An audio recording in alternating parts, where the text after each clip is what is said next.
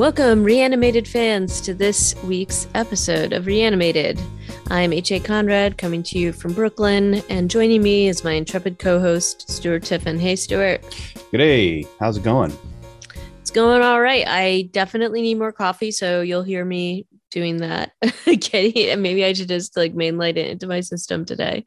Um, but uh, today, you know, we're going to talk about a couple little little tidbits of, of news items, and then we're going to uh, recap, summarize, review Resident Evil: Welcome to Raccoon City, which is you know essentially a reboot of the first two or a combo of the first two Resident Evil games. Um, so this is basically like a complete clean slate um, of the the Resident Evil franchise, uh, and we will get to that pretty quickly, I would say, because there isn't that all that much to talk about in terms of news. Yeah, um, couple little things, but um, but anyway, do you want to kick it off, Stuart? Well, with with great delight.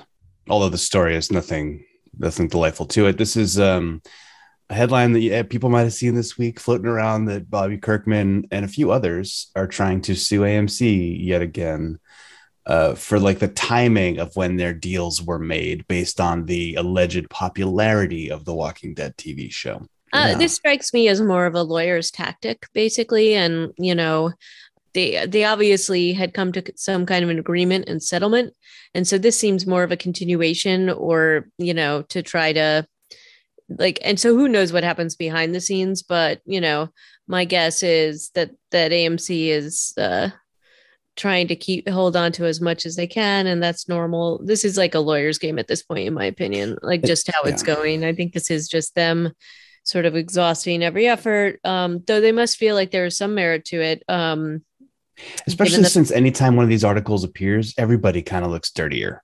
Yeah, it doesn't look good for anybody. So, like anybody getting named here, I mean, AMC, they don't care. They're a nameless corporation, right? They can get away with it. But then, like all the plaintiffs, is it plaintiffs or appellants or I don't know what they are. But like, it's not just Bob Robert Kirkman. It's also Gale Anne Hurd and Glen Mazzara, as well as two other guys, David Alpert yeah. and Charles no, Eglee. Whole, and those two, those two, like, are, were big time producers on the show and showrunner. Like Glen Mazzara was the showrunner before um, what's his name came came along our our story overlord Gimple. Yeah, so they're I mean they're basically looking for amended uh, uh, amended claims for for breach of the um you know the the breach of the implied covenant of good faith and fair dealing and tortious interference. And this is basically um you know tr- basically saying that AMC w- was waiting to see how popular the show would be, and then they would define the limit the limit of the payouts for the people who were um, profit participants, and then you know, and then there is other another claim. So this is really an amended um, claim on the other thing. Um, and you know, it feels uh, like I agree with you. It doesn't feel good, and it this just happened in 2020, and I thought it was pretty definitive in terms of what had been ruled. But I mean, I, you know, I don't know how you then ask them to like basically reinterpret everything that happened again. But, you know, this is, um, we'll have to see what happens. I mean, it's, uh, and I will say that, um, you know, Gibson Dunn, um, who is the, the firm representing a, or, MAGR of essentially AMC is basically, you know, that's not gonna fly. And I can't, I don't know. I, I, think it's interesting to see what will happen, but I would be very surprised if anything happened in fa- in favor of Kirkman and these other people. Mm-hmm. Um, so it just seems really strange because there was like, um, you know, it, it just feels weird. I don't know. What, what's your take on it?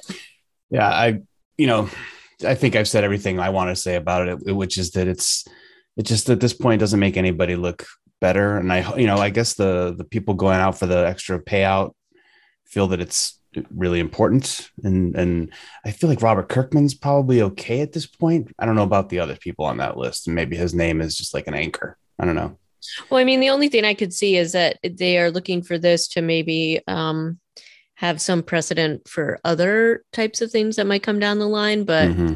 I don't know. It's pretty, this seems kind of weird, but whatever. We'll see what happens with it. Um, Next up is actually uh, HA on the uh, on the Walking Dead front. Um, I just remembered that I'd seen something. I just put it in our show notes.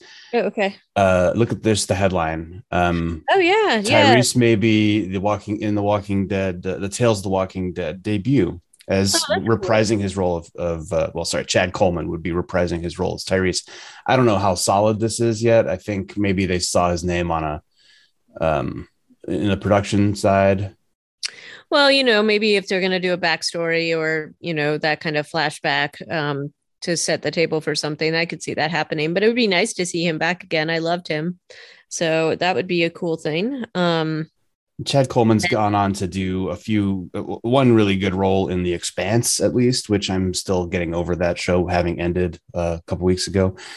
Um, and yeah, I, he's awesome. I'd love to see yeah. him do a little more uh, Tyrese. Yeah, I would like to see more Tyrese. Um, but you know, it's also been about, how many years since his yeah, I know, died? I know. So that's going to be interesting. Um, but um, and then we can, you know, the trailer for the final season of um part two of three of The Walking Dead um has has finally uh that it's out there so uh, did you get to watch it stuart yeah i've watched it and there's a lot to um like try to figure out the chronology and how they're yeah. if they're doing spe- special editing but some things are very clear which is that um daryl at least and maggie are in the commonwealth during scenes yep. of this show and i think that was my main takeaway and that the commonwealth was at alexandria but yep. i wasn't sure if they went inside or not uh, but yeah it looks looks like there's definitely some big moving parts Yep, and so I'm psyched. To, I'm psyched for that to to start up again. Um, and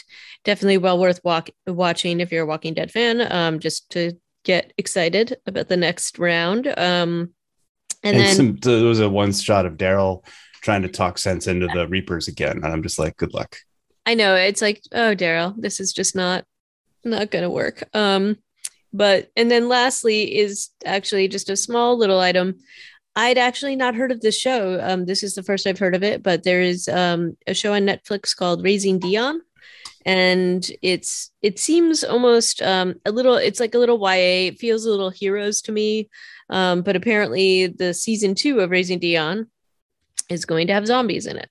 Um, so uh, you know, I might check it out. It, it, doesn't necessarily completely speak to me, but I'm always willing to give something a chance. I like superheroes. I like zombies. It's all good. Yep, these are zombies raised by some sort of kid warlock, though, so mm-hmm. you might not love that element of it. But yeah, um, that's yeah. I've never watched this show either, which I, have I've always been a little bit ashamed that I, you know, this is probably prestige TV that I haven't found time in my calendar to watch, but I do watch a lot of stuff. So, but yeah, I think I think I'm this makes this makes me perk my ears up a little bit too. Yeah, so maybe we'll check it out, see see see what's what. Um, and then that that's kind of it for the news for today. Uh, but we are going to jump right into our review of Resident Evil Welcome to Raccoon City. Um, I will say at the outset, it's got a pretty decent cast. Um, there's some really great people in this that, um, you know, I like. It's interesting, but I didn't actually completely recognize the the main, um, the uh, the star who plays uh, Claire Redfield. Uh, I uh, Scodelario but then I read, you know, doing when we were doing research for the show, I realized that I did recognize her, but it's just been a long time. But she was in that show Skins, which is like a UK um teen show. And she was like one of the original characters. And i said oh okay. I'm sort of i'm like really happy to see her out there. Um I'd, but i'd never seen that show. And i know that's that's the role that got her this part i guess according to yeah. the uh, the x-ray she, um, but she then she was in every Maze Runner movie, which I've seen them all, I think, but I don't remember. I mean, I that was a movie that I definitely watched like in a second screen environment. I was not that invested in it. Um, yeah, I I didn't see any of those. I read the book. I just never watched it. Um, but um, but I was psyched to see her in this. She was really great in that show, and um, so that that's kind of you know that was exciting to realize that I did actually know her. Um, then we have um, um, Hannah John Kamen as Jill Valentine. I have a major crush on this woman. She is so beautiful. And like she, okay, so she first came onto my radar in Killjoys, which was like a sci-fi channel show, question mark, uh, which was about like space bounty hunters. and she did a lot. There was a lot of stunts around her character. Her character was like the badass of the cast. And um, another person on that cast was uh, Johnny Ice from X Men. I, I forget that guy's name, but he's been anytime I see him, I only think of X Men, and he was the Ice guy who tried to get with um, Rogue. Oh, okay. Um, and he, she's also, she was also in Game of Thrones, Ready Player One. Um, Ant Man and and the Wasp is what I, I, feel like more. She's gotten more and more acclaim. That was her mainstream sort of launch, I think. Yeah, and then that, she did. I think in the UK, she's more famous too. She's British, right? And she yeah, I, uh, she was in The Stranger, which is like a book adaptation um, that was a, a prestige miniseries on, I think it was on Netflix last year.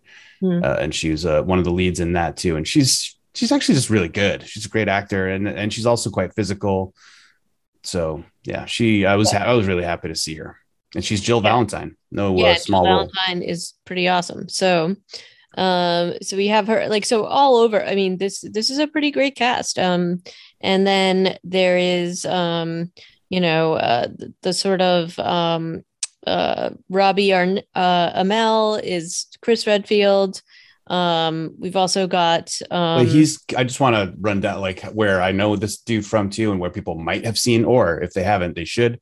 Canadian actor robbie amell was in a film called arc which is like a time loop movie which is like as you know its own subgenre of science fiction like groundhog day. But it's a really good one uh, and i suggest people see it. It's arc with a q uh, and then he was in a film called code 8 which is about people with superpowers. It's also like a sci-fi with superpower film. Uh, and and there's another one of those coming out soon. Uh, and that movie also was really good. And i think he does he there isn't a, a huge amount of range expected from his role but he does have some really really cool scenes in this film. Um, so Robbie Amell as Chris Redfield was good. Yeah, and I should also note that he is uh, the cousin of uh, of Stephen Amell, who is uh, who's Arrow. Um, so that's Who? you know, you don't know the the show Arrow, Green Arrow. Oh, Green Arrow. Oh, yeah, yeah. They, there is a there's a family resemblance there. Yep. So there's that. Um, then um, you know, there's just like a lot of great. They did, and I feel like they did the casting pretty well overall. Um, yeah, they, Tom Hopper is one of my all-time favorite younger or you know actors. Uh, who people will see him if they've seen Black Sails, they recognize Billy Bones right away. He's just this massive dude um, who also has like a very kind face. So even though he's playing Albert Wesker, and we know from watching the other movies that Wesker you hear that name, and this is the thing with an IP like this, you hear the name of some of these characters, you're like, oh, bad guy. But yep. he actually plays it, I think, really interestingly. And it, yeah, so Tom Hopper is also the giant like gorilla dude from Umbrella um, Academy. Yeah, so you uh, might know him from there too. And then yeah. Donal Logue and Neal McDonough, who have just done a million things. Uh, and Neal McDonough also seems to be getting typecast in this stage of his career as an evil bad guy. Like yeah. he's he, I think I'm, I'm trying to remember. I don't know his entire catalog, but like Band of Brothers might be the only role he ever did that wasn't evil in a way. Yeah, poor poor guy. And Donald um, Logue um, has been in a million things, but I first remember him from Tao of Steve and yes, Blade. Yep, yep. And he's i don't know he he just is fun and he definitely had fun with this role so i really enjoyed that. Um people who really lean into the police lieutenant angry police lieutenant role is always just a good time. It's like an inside joke. And then there's also uh Avan uh uh jo- jogia um I, I, don't know if i'm saying the last name correctly apologies. Um but i remember him from caprica. I don't know if you ever watched that but he was really awesome in that. Um, and he's been in a bunch of like, you know, he's a Canadian actor, so he's been in a lot of like those kinds of shows. Um, I would, you know, he was also in um, uh, Zombieland, Double Tap, and a few other things. But um, this is definitely, you know, I thought he was a lot like really great in this too. His, yeah, his character has a weird. It's not even an arc, really, is it? It's like a, a jagged sort of spiky graph yeah, um, and he um, has he definitely was present during a couple of my favorite scenes. Uh, one specific favorite scene. Yeah, um, he might have I, the only he might have the the honor of being the only laugh out loud joke deliverer in this movie. Yeah. Uh, so I really, I really liked him, and I'd like to see him in even more. Um, so like he he he was a lot of fun. Um, and then um, we've got a couple of other people. Uh, one who I want to um call out because it freaked me the heck out. Um, which I'm sure you already probably were aware of, but uh, and the character itself freaks me out, freaks me out in the games, freaks or freaks me out everywhere. Uh, the character of Lisa Trevor uh, is played by uh, Marina Mazepa, and she is a contortionist um, who is, you know, just I feel like contortionists are have a creepy level to them anyway, but in this particular role, it was really, really messed up. Uh, so she did an incredible job in that particular role. Uh, um, yeah, that role freaked me out beyond belief. Let's talk about that when we get into our, or you know, our uh, review. Is there anybody else you wanted to talk about? Specific? Just in terms of behind the camera, this ended up being all written and directed by one person, Johannes Roberts. Um, but originally there was going to be um, who was it? James Wan and Greg Russo. They both left to go do Mortal Kombat, which came out last year. Uh, and then so Johannes Roberts just took over and wrote and directed it. And like I don't know that to, to me that that is like a warning sign. Uh, you know, when you see that kind of those sorts of shifts happening in a project but I'm not gonna uh, dance around this anymore. I thought this was a really effective movie, and I think it's way better than the. I'm gonna say something that might make you angry, not UHA, but other people. Way better than the Milla Jovovich version of this. Oh, film. I think they did an amazing job with this. Um, I think from a like the goal here, the director had talked a lot about how they wanted to return to the roots of the game, the show, like to make it more fun and a call out to those things. And I do think they did that. And did it in a way that made sense. Um, and I was definitely impressed with the the camera work, um, the special effects. I, I, thought that they did a pretty great good job on this. Um, and there's a lot of stuff I want to talk about as it relates to that as we kind of go down our our rabbit hole of of reviewing. Um, I would do want to mention one more person that's in this because I love her in The Expanse, but Lily Gao is in this for a brief after credit scene or post mm-hmm. credit scene. Um, and she plays uh, Ada Wong. Um, but she's, I was actually, I had seen that she was going to be in this, and I was like, and then I kept waiting for her to appear, and yeah. she didn't um, until the very end. So I'm, I'm assuming that if there is a sequel, she will be in it. Um, but anyway, just I, I hope, I hope so because I think she's awesome. Um, but yeah. Oh, I, I um, guess it probably does bear i am not a huge Letterkenny fan, but there is um, Nathan Dales who plays one of those two um, kind of doofuses on uh, Letterkenny is is is their helicopter pilot Brad Vickers oh, okay. in, in, this yep. movie too. So he probably does bear mentioning um, down there. But like, come on, we we don't usually we don't often talk about casts in this great amount of detail. This is a really stellar cast, and yep. um, the, the, yeah, it's it's all swinging for the fences uh, from that perspective.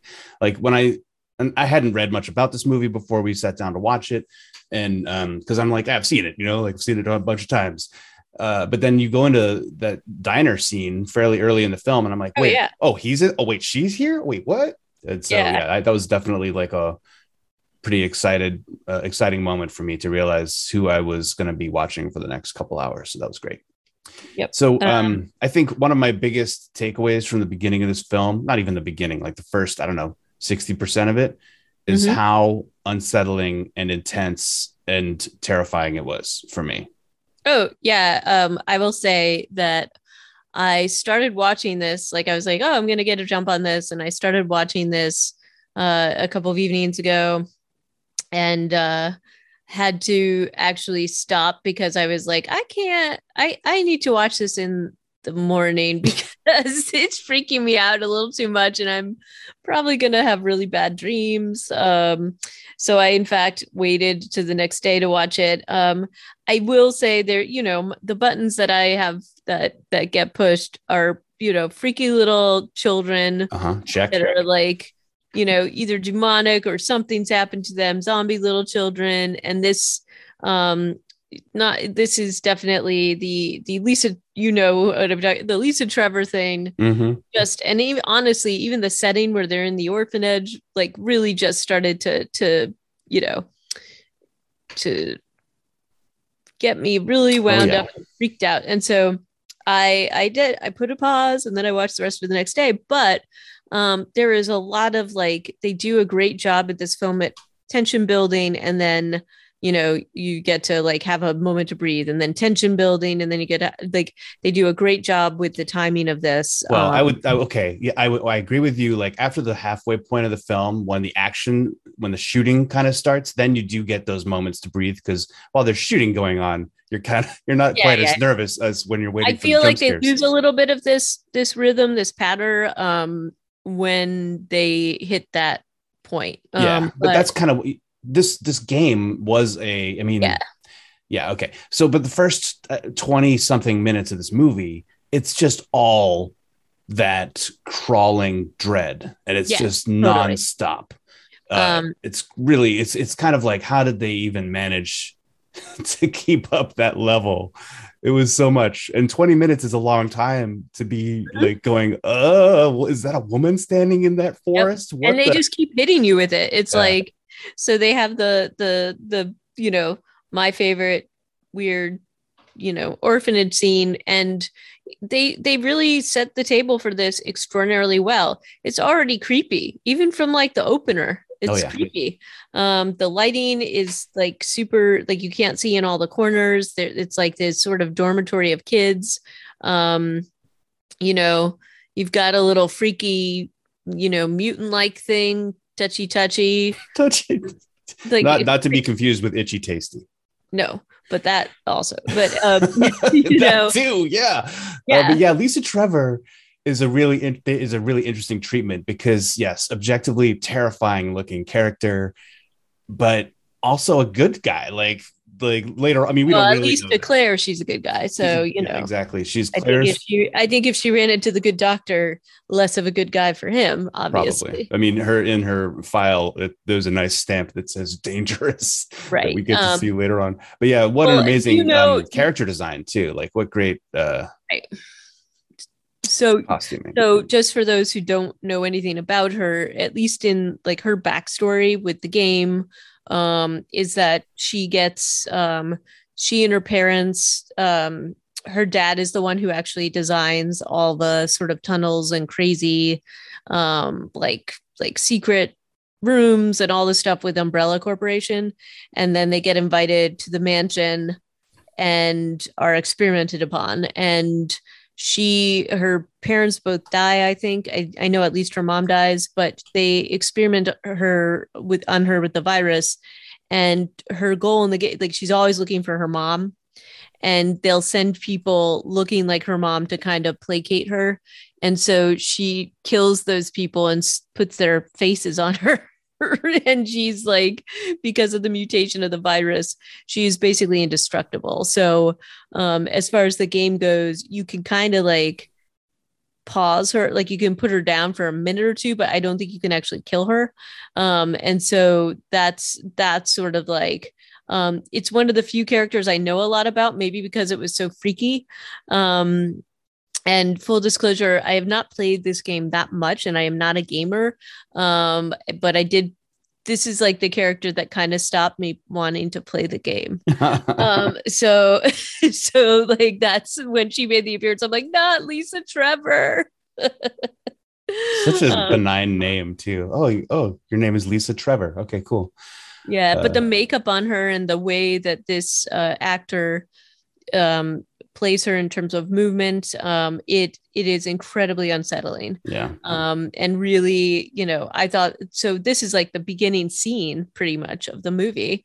Um and you know you have this other kid who's young claire redfield seeing this thing and nobody else sees lisa trevor. And it's like completely disturbing um i don't know were you as disturbed as i was by this, This I probably i was more so than you. incredibly disturbing. It's inc- it's incredibly disturbing when Lisa Trevor's in her bed.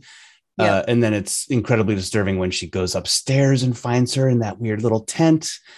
uh, it also, Lisa stop. Trevor have some really disturbing uh, toys. I mean, those little- are not normal toys for kids to have. And I mean, I know she's special, but those toys are disturbing. I don't. Who's buying those toys? Um, yeah, that's yeah.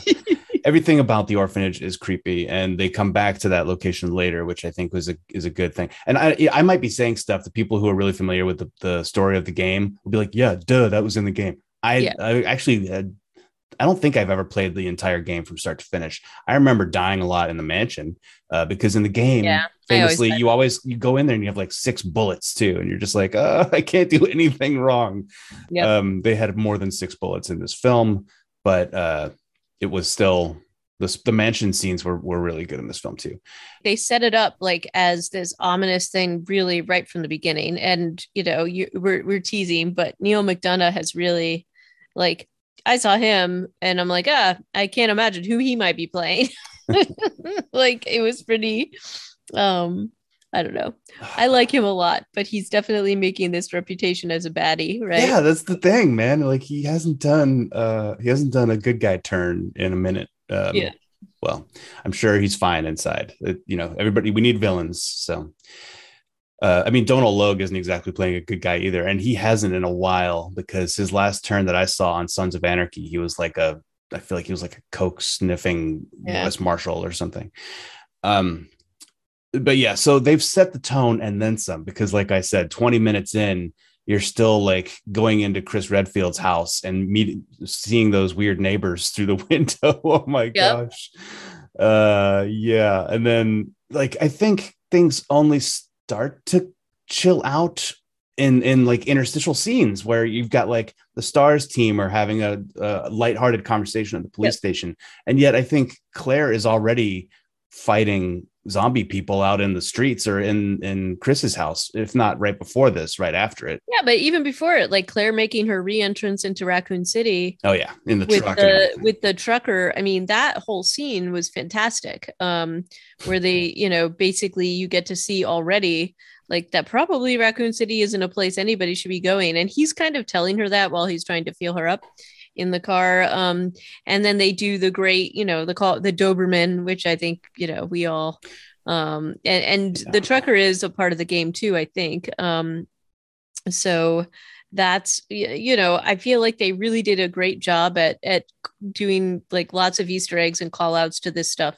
from the get-go and just getting the it, it's just all starts um ramping up really quickly also uh, in that trucker scene get to see some zombie behavior that is kind of interesting uh, because the woman who they hit gets up clearly reanimates as a zombie but then just walks away but Right. also stops and then is staring at them from the trees because that's horrifying Yeah. uh, and then dooley kind of does a little something similar later in the in the mansion um, so there is a bit of a like tactical sense to some of these zombies anyway um, they are they're a little different because some of them actually speak too. Yeah. uh, but yeah very creepy everything about this. It's like designed to be as creepy as possible. Um we go into emma's diner and meet some of the uh, the cops i guess. Uh, there was also like an introductory crawl that said like everybody you know umbrella's leaving town. There's only a skeleton crew of staff and people too poor to leave. Um and and then we start to meet the the stars team Mhm. as well as a couple of Raccoon City PD, and um, and we meet Leon, and Leon is a sad sack and is kind of useless for the first I don't know half of the film. well i kind of like how they intro him he's all like half asleep in his bed. He goes to the diner and they're like hey did you get in trouble for being like a loser? And he's like no not really. Well maybe a little. And you know they're they're he's basically this um like punching bag for a lot of the other people but specifically for Donald Logue's character Yeah, um and he's kind of being punished for whatever thing he had done so he shot his partner in the back is what they all think he that's what they're implying. He's saying that that's not what happened, but I think we can agree probably that did happen. Um, There's a strong thread of oh I guess you're wondering what I'm doing as a cop sort of stuff like oh I'm really fish out of water uh, you know I shouldn't be here I'm not this isn't the job for me and I'm really sleepy and then suddenly it like turns on a dime later on in the movie and I. I did feel like his character maybe could have used a little more work than more than because it wasn't just it wasn't just his fellow employees or fellow cops who thought he was a loser by the by the midpoint when he like is sleeping through the truck crash which thing. was the funniest thing ever I don't care. I, I, didn't think of that as a funny moment so much as a, well, Leon deserves to die. But I know that Leon's also one of these characters who is a major character in this in the franchise. So it's like, well, he's probably not. So it was it was a little bit. Well, like, it was interesting. Like I thought they were going to go there, do a little bit more with him when Donal Logue is interacting with him, and that is a great scene. um, and it's after the the tanker basically explodes while he's sleeping, and he wakes up to see the um the zombie driver aflame and, and into the station. Um, Donal Logue's reactions are amazing because he's just like, all right, so uh, I'm gonna get out of here now, and you're in charge. And um, he really he he's an incredible actor, and I just think um, he's really he's really like plays the corrupt kind of police chief really well here and um, he gives a little bit of, of background here about um, Leon, which is that um, he's a screw up, and basically they kind of had to take him because his dad wanted him to do this.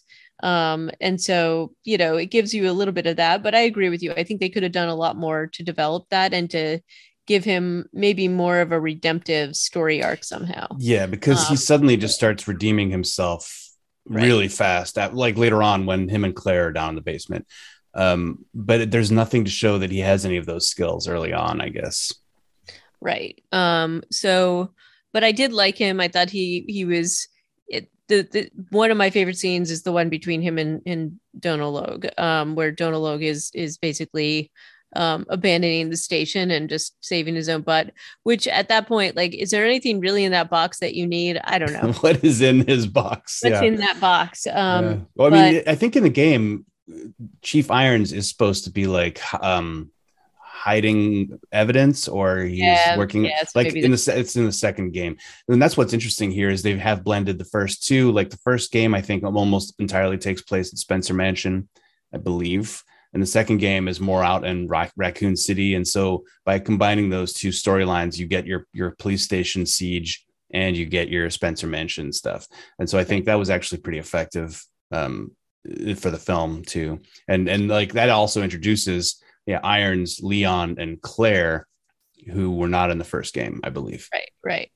Um so yeah so like and i do like how they have the two different teams. So they have the two sort of groups of people groups of survivors and then they eventually bring them together. And i thought that they did a good job at um, juggling between the two. They do a good job when um, like Chief Irons is trying to get out of the city and then make it it makes sense when he comes back. Um, I thought that that you know again I think that their their sort of horror film tactics worked really well. Um, the scene in the garage when he's getting um, like I, I will say that they they get an A plus for weird and creepy sounds like oh, overall God, like like building that tension like both the sounds of uh, the zombies, the Licker, uh, the dog, um, all incredibly creepy. Um, so like I I thought that the tension that they built here and all of the things that you can't see, they do the really good job of having whatever it is that's um, a threat in the shadows and that is incredibly effective or at least it was for me it was it, i was like oh this is I know it's probably the dog, but it's freaking me out anyway.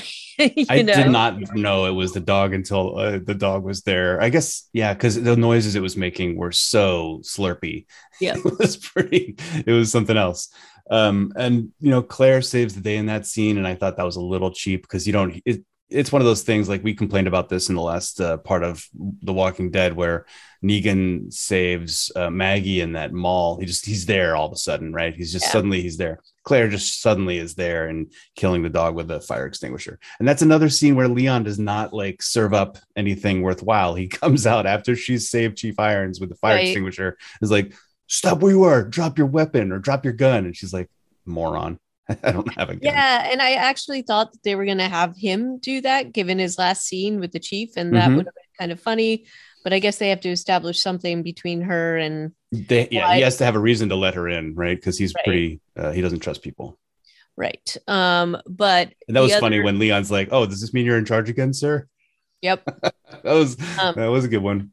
It was pretty good. Um, and I also, I, you know, the the effects um, of the, you know, when you're seeing the the residents of the town and Claire's sta- sticking at her brother's house, I will say, like, when you have like creepy little kids crawling under the table and you have people, you know, outside your window saying, putting weird, creepy things on, like in blood on the the glass the fact that she's like just kind of hanging out in the house is weird to me.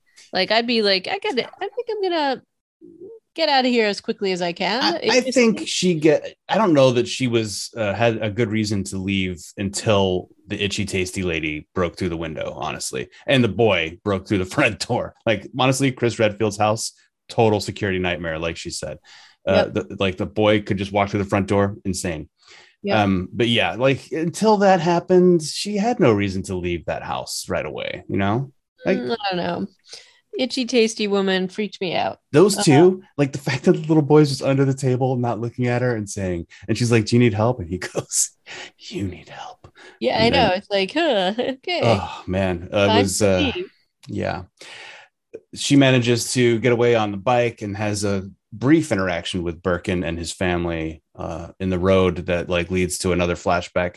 They did drag out some of those orphanage flashbacks a little bit, or at yeah, least it was a little too much. I thought. Um, they never but- really even sh- like they just show her uh, and it, like it's kind of anticlimactic because yeah they do try to take her out of her bed and they're putting her somewhere which we don't i mean maybe it's there she's supposed to be going into that elevator to go down to the basement when she breaks out and um, runs away.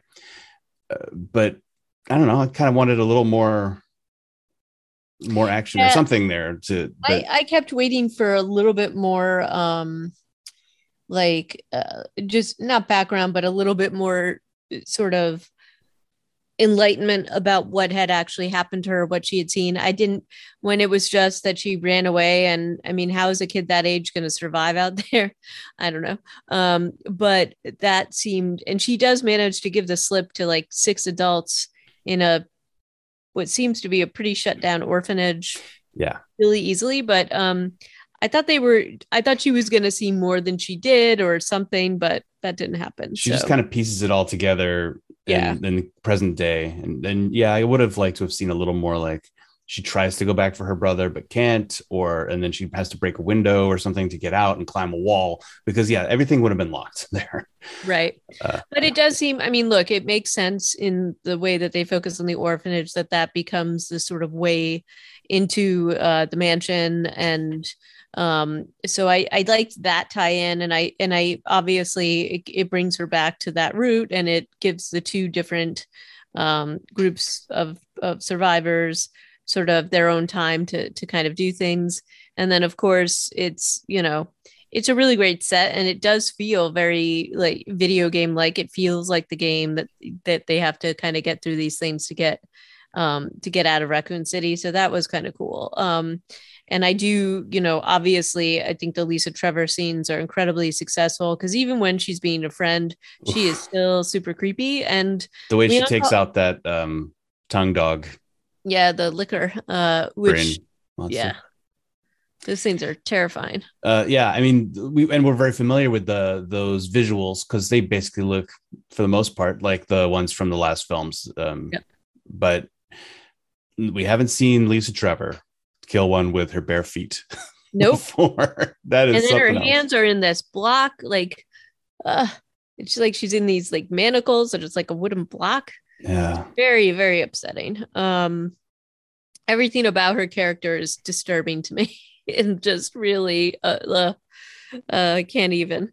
Um in in the spencer mansion uh the team kind of predictably gets uh chopped up like the the helicopter pilot gets uh they do an aliens on him mhm. um, and Richard uh, also goes out. He was a clearly a red shirt and Yeah. did not have enough rounds in his shotgun to for this job. Yep. Um, but then there's kind of later on. There's this amazing scene. Um, well, they kept uh, doing these little um, title se- title scenes of like what time it was, right? Because also Yep. we understand now that Raccoon City is going to explode at 6 a.m. Uh, so they are kind of letting us know how much time is left. Um, they, they start the shootout with Chris and Richard around 2 a.m. in the mansion, mm-hmm. um, which Wesker and Jill Valentine cannot hear at all, which I think is insane. How big is this place? But apparently it's just that big uh, and then there's you know yeah richard dies. Chris is like shooting his way out. And then two and a half hours later there's another they go back to him and he's still shooting out zombies and um and like trying to find his way to the mansion. I thought that was kind of insane. Uh and then like at that 4 430ish time frame is a really cool set of shots only illuminated by his muzzle flash I mean, yes, later the the the lighter comes in too, but also there's just like uh, a bunch of shots of him shooting at zombies, and oh, all yeah. you can all you can see is the flash of the the muzzle. Yeah, um, I think that that was the the thing. The shots in the mansion, um, the fight scenes in the mansion, again, were done in such a like it, it was super stressful to watch, but really well done uh, because you have these, and the zombie makeup is really scary. The zombies are terrifying. Um, they did a great job. Um, they don't always follow all the rules and they're really hard to kill. And yeah. so this is, you know, and, and they reveal them or have them not revealed. And and there's a stressy thing that happens because you just have no idea where they are or they'll disappear and they'll be like right up in your face and then gone or whatever it might be. But um this was really a great i thought you know i i did read some of the reviews of this and some people were were giving it bad marks because it was so much in the dark. But i actually thought that this was a really well done clever way to to terrify people so. yeah um and that's like you're saying that the the set dressing and decoration is oh, so, so faithful and i think that's probably one of the adjectives you can use most for this film um, film mm-hmm. is the faithfulness with which it it tried to get the original game vision mm-hmm. onto the big screen and i put a, a link to an image uh, from the first game into our um, chat HA, mm-hmm. and uh, take a look at that. It's the foyer of the of the mansion, and it's basically, I don't know how if it's exact, but it's like eighty percent of the way yeah. there. It's that cream colored tile, the red carpet, the way that the stairs go up, and then um, from the front door, it's just insane. No, it's great. And even when they pan up, um, it's really a faithful replica. They did a fantastic job on that. On was that. an interesting shot. I remember thinking like, okay, interesting. Yeah, they've gone with like soft focus and this angle to show you like the entire front of the house. And I wonder if that's a shot from the game because it was it felt so precise and so specific. Yeah. Um, um that super super interesting. Like I, I I don't think I I, I, did not expect to enjoy the Spencer Mansion scenes. I think when they were when they went in there, I was like, oh well, here we go. Mm-hmm. But then it was actually really cool. Yeah, and I actually I loved you know the little the Easter the care that they took with the little Easter eggs with the um with the Lisa Trevor scene with the key and they have to open up you know in the elevator and that kind of thing. I thought that was really um if if you're into the games, this is a really a lot of fun uh to kind of catch all these things. Um and I also loved uh, one of the things I really loved was that uh, you know they're not trying to make this a modern day um, mm-hmm. set piece. This is definitely um, the 90s, I would say. It's, yeah, it's um, set in 1998. They there's a and they they are faithful to that both in like how they're dressing, but also the music. Um, and I really and the fact that uh, Wesker has the Palm Pilot. Yep I think is really fantastic. It's so. you know what, like more movies need to do this too because of the cell phone thing that people can't get around in storytelling these days. They yep. have to be like, oh, the cells signal is down, otherwise our movie doesn't work. Right, right. But I really liked that. Um, I liked what they did here, um, and the it just you know it it was so it was fun. I don't know, like it, like I did see people sort of giving it a hard, you know, a lot of a lot of critical uh like i don't know um sort of tongue lashing but i didn't think that i i actually really enjoyed this. I don't know. My overall view was that there's certain things that i'm like yeah whatever but it's supposed to be a fun actiony thing and it's supposed to be based on a video game and have those callbacks to the video game and it did that and it, it was i thought the script was pretty good too. I mean it's not perfect but overall, I thought that given this cast, they didn't waste the cast on this. Um, no, and like let's talk a little more about Tom Hopper as Wes- as Albert Wesker. Like he is, uh, he's like an unwilling or a um, yeah, one foot in, one foot out trader, even though Jill totally throws him under the bus later. Yeah, she does. But I mean, look, he's they've they've set the they've set all of this up in the beginning that the people that are kind of still stuck in Raccoon City are people too poor to leave or people that are directly tied to the umbrella corporation. And maybe some of them are tied because they're too poor to leave. And he's looking for a way out and he feels they I kind of like how they don't make him this huge mustache twirly kind of villain. He's yeah. somebody that is one of them, but um, is just tempted because he wants an out. And I think that that speaks to a lot of people. Like if people are backed into a corner and you're given an option to get out, I mean, he's he's conflicted about it. And he's he super reluctant. Her. He's super reluctant. Yeah. And he doesn't I mean, I guess yeah, and, and given like some moral quandaries later on in the movie, like when he's faced with Birkin, he's like, yeah, okay, Birkin shoots at him, he shoots at Birkin, done. The wife picks up the gun, he shoots the wife. Okay, yeah, that's yep, yeah, pretty much. But then the kid uh picks up the gun and he's like, ah, I wouldn't have pulled the trigger. And I'm yeah. you're just like, yeah, this is a this is good. This is a human yeah. person that Jill Valentine could have been in a relationship with because yep. other, otherwise you're like, what? So I thought, and and just Tom Hopper's face, man, he just has this like yeah.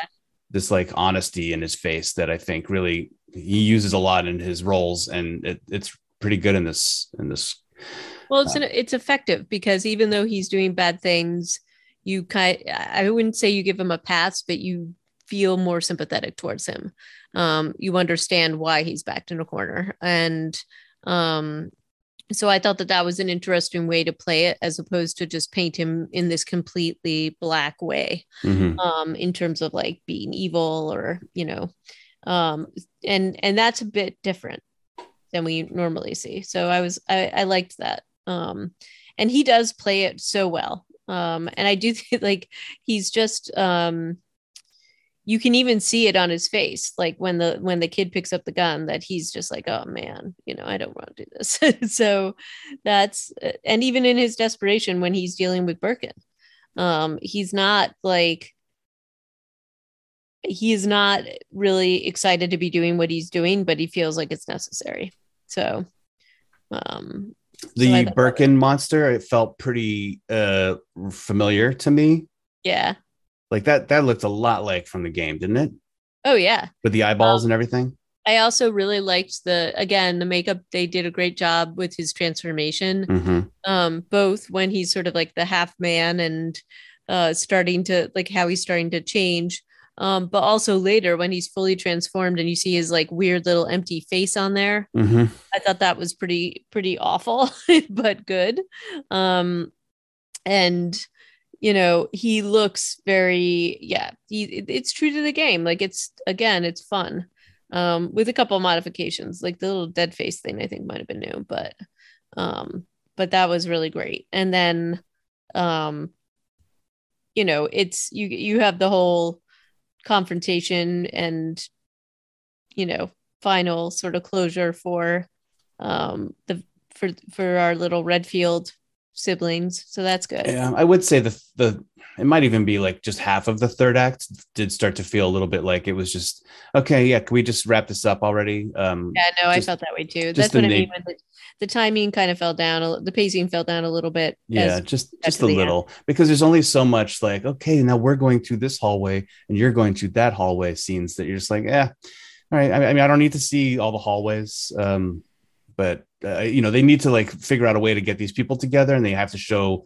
yeah. i feel like they need to show that it takes them a while because they are i mean one of them is under the mansion which they got there by helicopter and the others never left raccoon city right so right they have to walk the entire way that these right. other folks flew um but so that does take a minute but then you know like these are iconic scenes too with the train getting out through this under uh, subterranean tunnel um and I don't know if Leon actually had a rocket launcher in the game, but the like Leon has just gone completely, you know, 180 and is now able to slay bodies and and deliver yeah. one-liners. And uh, honestly, his best to me, his best joke was when they were getting in the elevator after they say goodbye to Lisa Trevor. He's like, "You got weird friends." Uh, yeah, that was great. That was uh, one of my favorite lines in the entire film.